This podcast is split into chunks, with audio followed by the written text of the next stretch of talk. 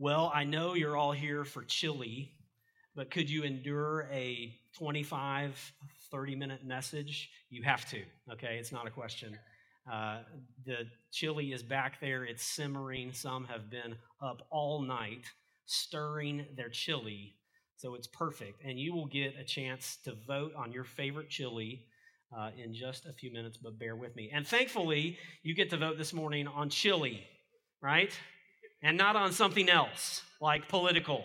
Uh, I wish that I could say that in our brilliance, we planned a chili challenge after a miserable election season, but it just happened that way. It, it, it, it wasn't really our keen planning, but we need to enjoy some chili today, don't we? Because the last uh, 600 days, I heard yesterday, that the actual campaign from primaries through general election Tuesday was 600 days. Isn't that way too long to debate and to throw mud and argue and, and be divided? Ugh, it's over. Uh, praise the Lord. It's over. Um, we come together this morning as believers, but we come together this morning as believers as our nation is still divided. Still divided. Some in our uh, nation and some in our body here this morning are elated. They are uh, praising this morning. Others uh, are maybe have a sense of relief. Others in our country may be disappointed or fearful, uh, or perhaps even angry. And this morning, I want to briefly address what do we do now?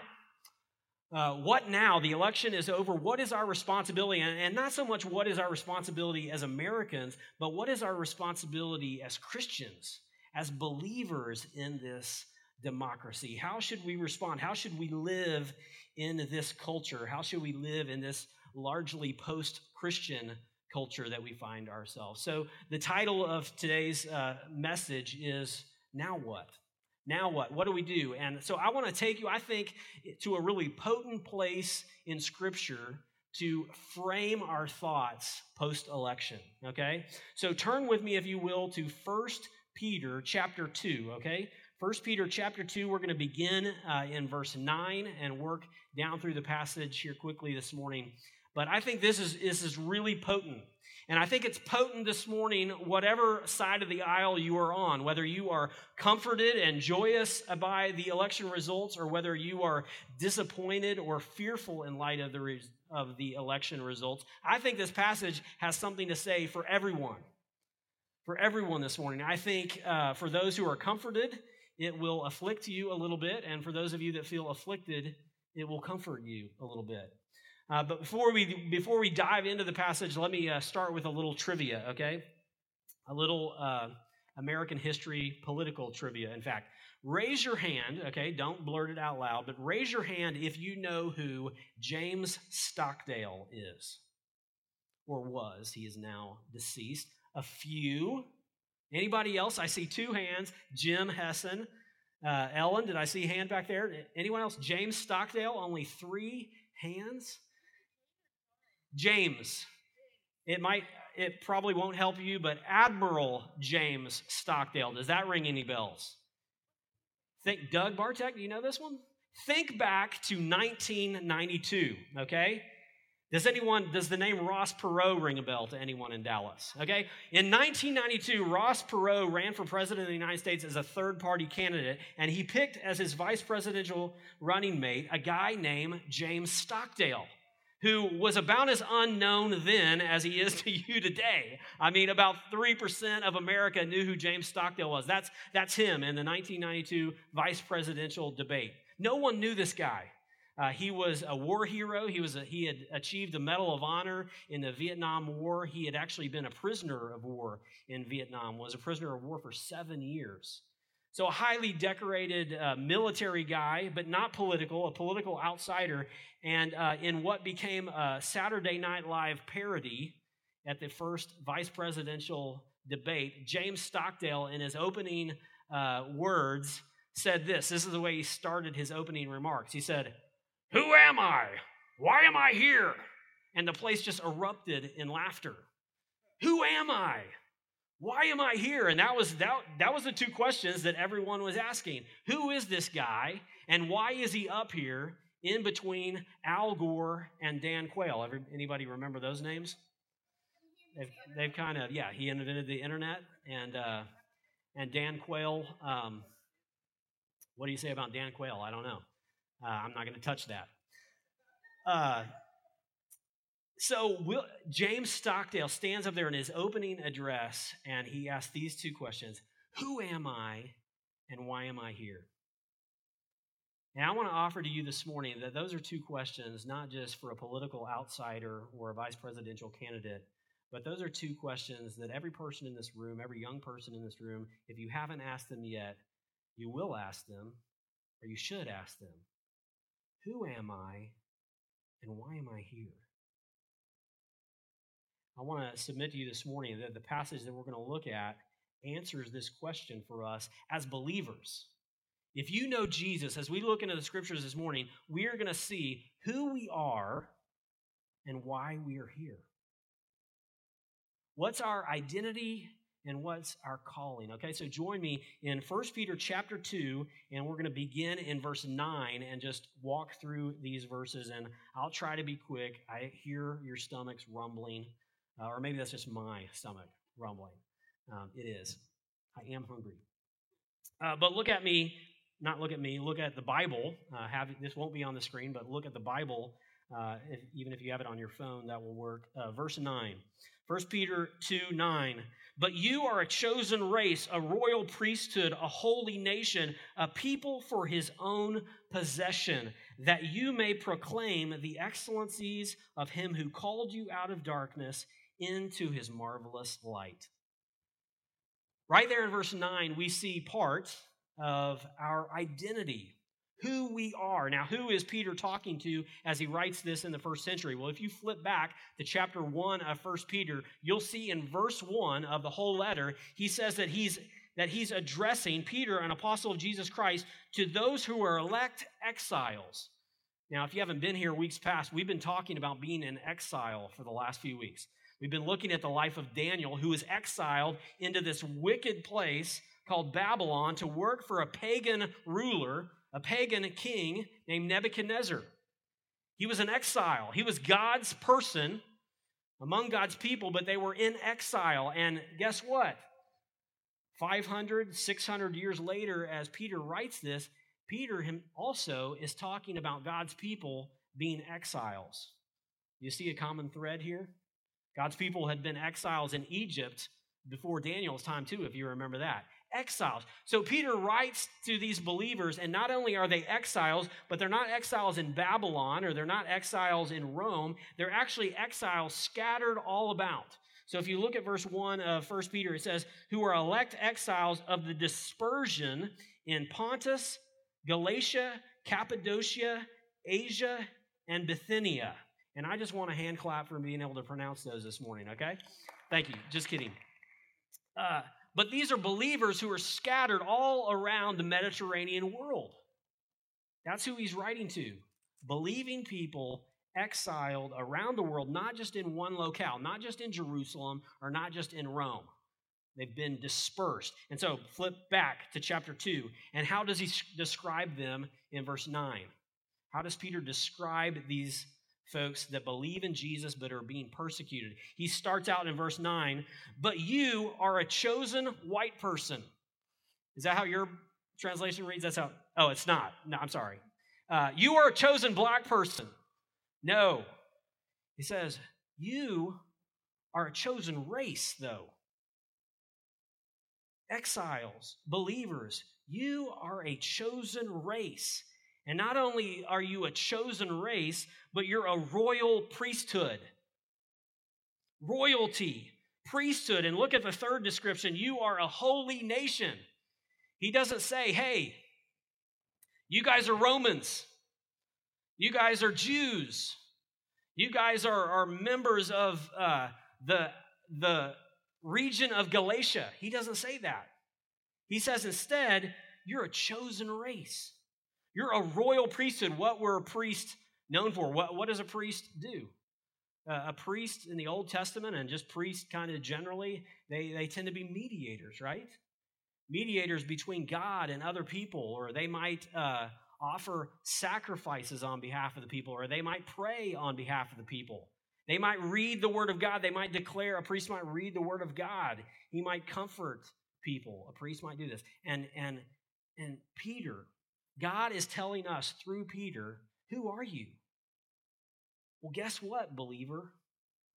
You may be an American. You are an American, most of us probably. But our identity here, according to the Word of God, is that not only are we an American, but we are a chosen race, a royal priesthood, and a holy nation. And not only that, not only are we chosen, not only are we priests who are royal, have a, a royalty of priesthood, but not only that, we're a holy nation. We are a nation within a nation, so to speak. The nation that he's talking about here is, is not a, a, a, geographical or a geopolitical nation. It's a nation of people exiled, scattered throughout the world, but who are a nation under God, that have a, a king higher than the earthly king that they live under. Are you following me? You are a chosen race, special a royal priesthood, a holy nation, and a people for his own possession. These words that Peter uses here, he is stealing. He is, he, is, he is just ripping right out of God's mouth in Exodus chapter 19. If you want to go back there later, but read Exodus 19. Right as God gives the Ten Commandments to Israel, as he, as he has this covenant with them, he says, I'm giving you this covenant, and you are going to be my kingdom of priests. You're going to be a nation set apart, a holy nation. That's what holy means. Holy means uh, not just pure, but holy means set apart, distinct, separate from the world. So, what is Peter telling us our, our identity is here? We're a chosen race, a royal priesthood, a holy nation, and fourthly, a people for his own possession. You belong to God. Yes, you, you may belong to a country, you may be a citizen of where you live, but ultimately you are a possession of God, and your allegiance, first of all, is to His nation, to, to Him, the King. You are a special people, set apart, to be holy amongst the rest of the world, to represent me, to mediate for me and, and, a, and a people belonging to God. The possession of God Himself. Now, how must that make us feel as we read those words? It ought to make you feel special. Man, I'm chosen by God. I'm a part of His kingdom, I'm a part of His nation. He has selected me out of the world for something distinct, for something unique. Who am I? That's who we are. If you believe in Jesus, that's your identity. And it's an extraordinary identity. Look, as he goes on after verse 9, he says, uh, or in verse 9, excuse me, he gives us these four descriptors, and then after the four descriptions, we see the purpose statement for what we've been called. Or you might say, why we're here or our purpose is the, the next part of verse 9. It says, That, that's a purpose clause, you are all these things, that you may proclaim the excellencies of him who called you out of darkness into his marvelous light. Why are you here? Why are we here? To proclaim the excellencies of God. To proclaim the, excell- the excellencies of him who called us out of darkness and into the light. You are God's people for God's purposes. And right here in verse 9, the purpose of God says to proclaim the excellencies of God. We're people belonging to Him to proclaim the good news with our lips and with our lives. You're my people. Living where you are at the time that you're living to proclaim the excellencies of Jesus, to be proclaimers, to be ministers and missionaries of the good news, to speak with your lips of the excellencies of Jesus. He goes on in verse 10. He says, Once, he talks about the contrast between before and after. Verse 10 Once you were not a people, but now you are God's people. Once you had not received mercy, but now you have received mercy. You are my people to proclaim with your lips the excellencies of your heavenly King. He goes on in verse 11 and he gives us two more descriptors of who we are Who am I? Why am I here? He says two more descriptors that are different than the first four we looked at. Look at verse 11. He says, Beloved, I urge you as sojourners and exiles to abstain from the passions of the flesh. How does he describe us in verse 11? What's our identity here? Sojourners and exiles. Somebody else have a different translation of verse 11 there? If you have the NIV version or perhaps the NAS translation, it probably says aliens and strangers, right? Now, look at the paradox of this. Think about this. He's just said in verse 9, You're a holy nation, you're a chosen race.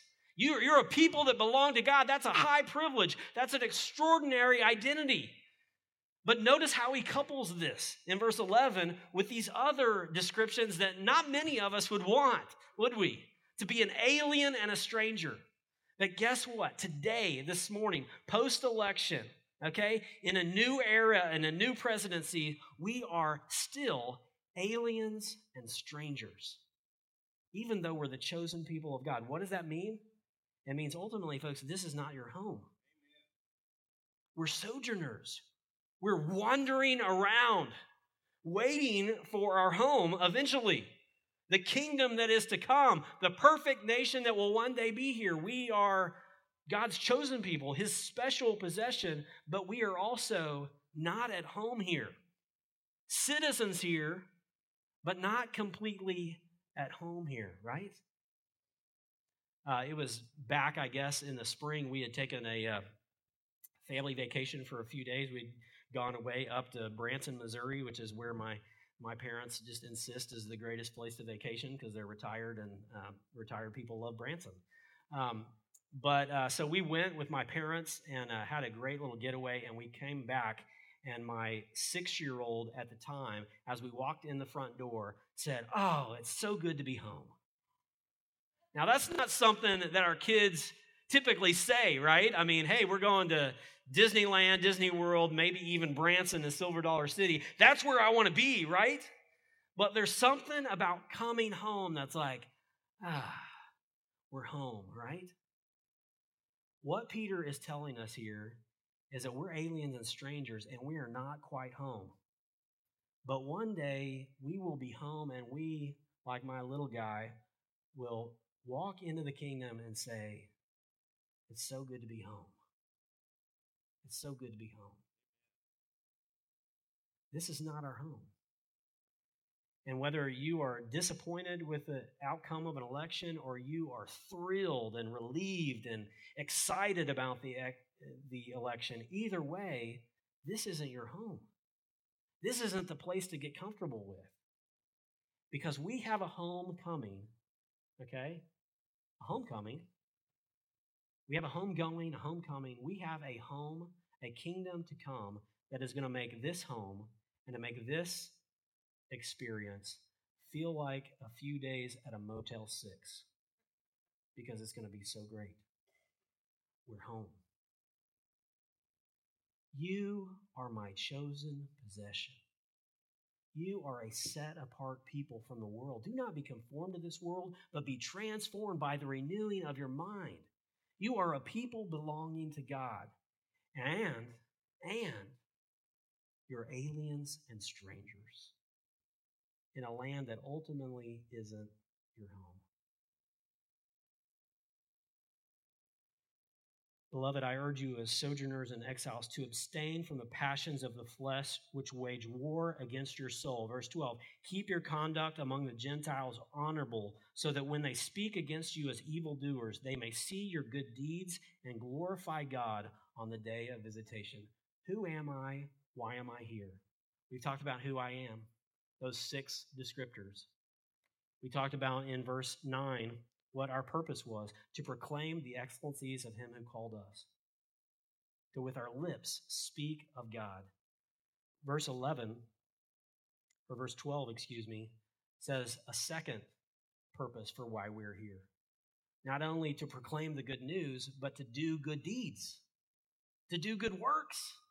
He says, while you're living here among the Gentiles, you might underline among in verse 12. He says, you're living among the Gentiles. You, you haven't uh, got upset about an election and decided you're just going to move to Canada and get away from everything. No, you're living among the Gentiles. You're living among pagan people, okay?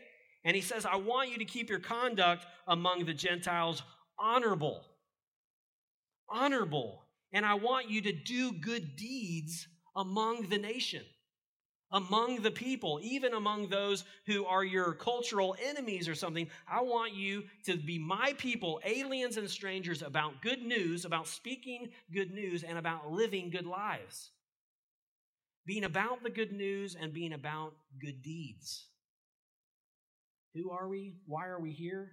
We're God's people to share the good news and to do good deeds one of the ways that we've tried to more intentionally be about good deeds as a church family, a Centennial Church, is through this thing that Brent talked about earlier called CC Cares. This is our new local outreach effort, basically to do good in the community. A few weeks ago, we looked at a, a prayer, or a, it's not really a prayer, actually, it's an instruction from God through Jeremiah to the exiled people. And Jeremiah 29 7 says, Pray for the city and seek its welfare. Pray for the city and seek its welfare. We have to live among the Gentiles. We have to live in a non believing world. But he says here, be about good deeds and pray for the city and seek the welfare of the city. And so, for the last month, some of us have been bringing these comfort kits, uh, little uh, to go bag, tote bags of uh, hygiene items for those that are homeless or for times of tragedy that we can stockpile these and send them to places of disaster to have those things on hand to do good in the community. This coming Saturday, what we want to do as a church family is do good around our community to our first responders. So we're asking you during the chili challenge to come up here and sign up with Carol Anglin and take a little tin and go home and do some baked goods, okay? Some of us won't be able to do this. We'll have to get some help. Uh, but to take a tin home, fill it with some baked goods, and then return return it on Saturday, as we're all going to gather here at 10 a.m. in the parking lot, and we're going to divide and not conquer, but we're going to divide and care. Care for our first responders. We're going to go to the police department, we're going to go to fire station, and we're going to say thank you. We, we want to honor you. We want to respect you. We thank you for your service to our community. We want to do good to others that are doing good.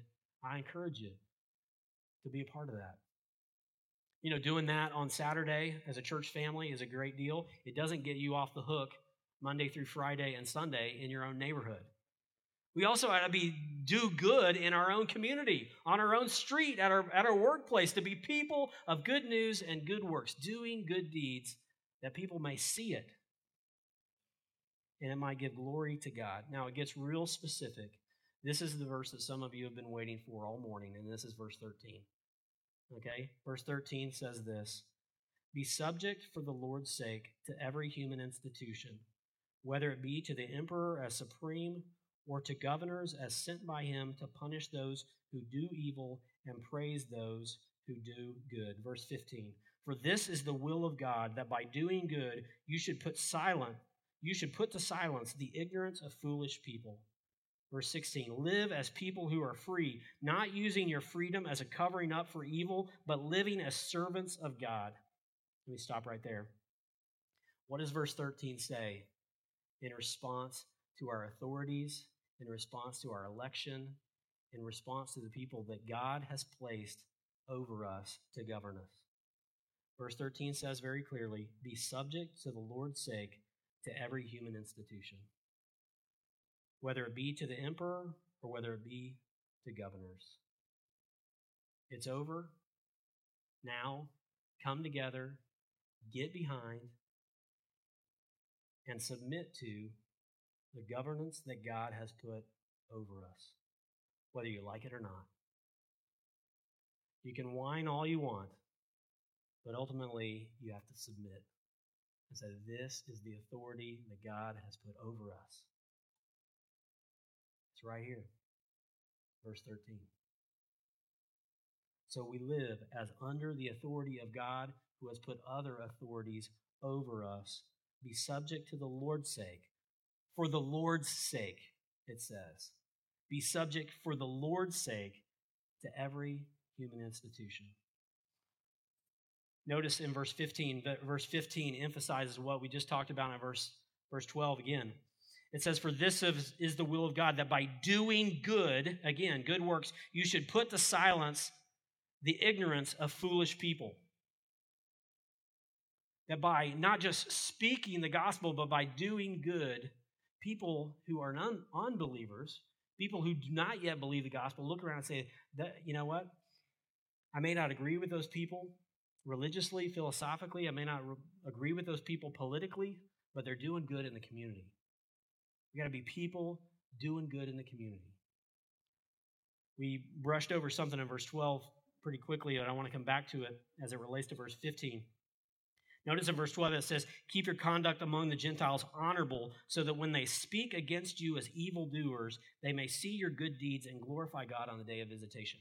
This is so, this impacted me so much this week as I was thinking about this. In verse 12, he says, Keep your conduct honorable, right? Live uprightly, live good lives. And as you do that, as you live honorable lives, so that when they speak against you as evildoers, they may see your good deeds. You see what that passage is saying? He's saying, live honorably, do good. But do you see what the reaction of your good is going to be? It says that you're going to do good, and people are going to call your good evil. Look at it again. When they speak against you as evildoers, you do good, but when they but they're going to call your good evil. Can you believe that? When you stand up for babies, people are going to call that evil. When you stand up for what God's word says morally about sexuality or about marriage, that's good. But what is the watching world, what are the Gentiles going to say? That's evil. Get ready for it. That's what he says. Live such good lives. But don't expect that just because you live a good life and you stand up for the truth of the gospel and, and God's standards, that everyone, you know, along the sideline is just going to applaud you. Sometimes they're going to call the good evil. We're not home yet. We're not home yet. Live as people who are free, not using your freedom as a covering up for evil, but living as servants of God. Who am I? Why am I here? Living as servants of God. And then he summarizes it with a nice, quick punch in verse 17. Four commands. Verse 17, I didn't read it yet. Verse 17 says, Honor everyone, love the brotherhood, fear God, honor the emperor. Let's just read that again. Honor everyone, love the brotherhood, fear God, honor the emperor. Now, who does he tell us to honor or respect? Everyone. Everyone.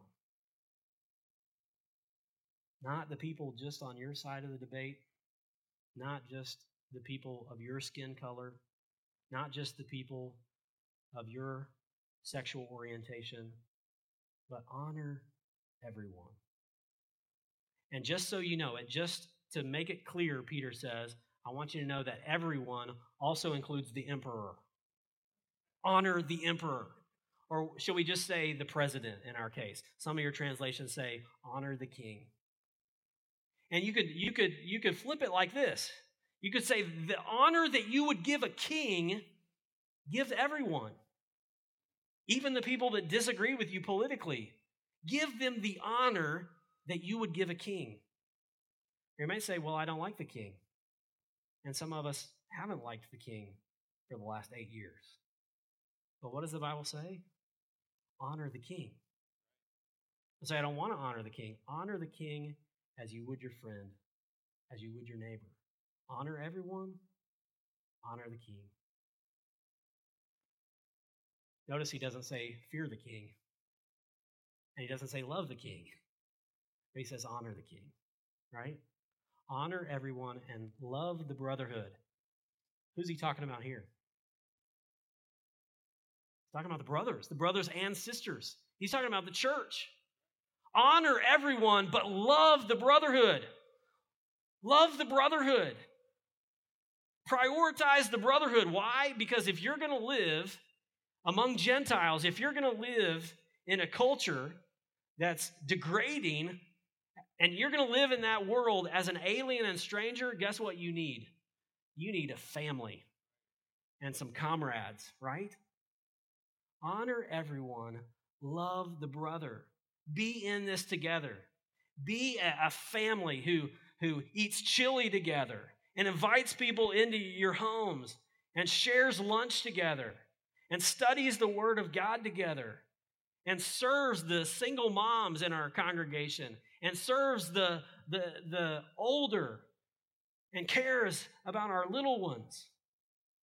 Love the brotherhood, honor everyone, love the brotherhood, fear God, and honor the King. That's it. That's our response. Who are we? Why are we here? Six identifiers and two main purposes. Speak with your lips the good news and live with your life good deeds. Honor everyone. Love the brotherhood. Fear God and honor the King. Will you pray with me?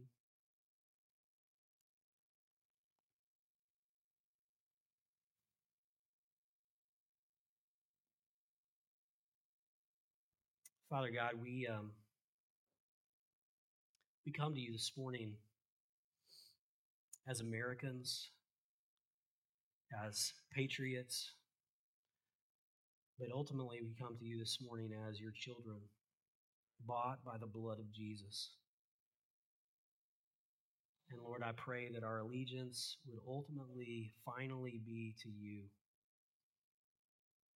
Lord, I, uh, I thank you for our nation. And I thank you that in so many ways you have indeed shed your grace on this nation. Lord, we pray for our president and for our president elect. Lord, that you would lead and guide him, that you would surround him with wise counselors, that you would draw him close to yourself, that your Holy Spirit would work in his heart and his mind and pray that you would help us to honor him as we should, but to fear only you. And Holy Spirit, would you help us to honor everyone? Would you help us to reach across the aisle, to reach across the street, to reach across the political divide and be peacemakers and conduits of, of grace and of peace and would you, Holy Spirit, give us boldness to speak the gospel and courage and boldness and strength to do good deeds? Not so that we get glory, not so that we look good, but so that you, God, would be glorified. Father God, we thank you that we have a king. A king that is coming again, a king that is sovereign over all nations, the King of kings and the Lord of lords. And so we thank you that we are not hopeless and we are not ultimately hopeful about our nation, but we are hopeful in our God who is sovereign over all nations.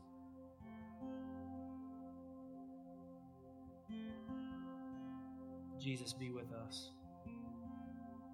It's in your beautiful name we pray.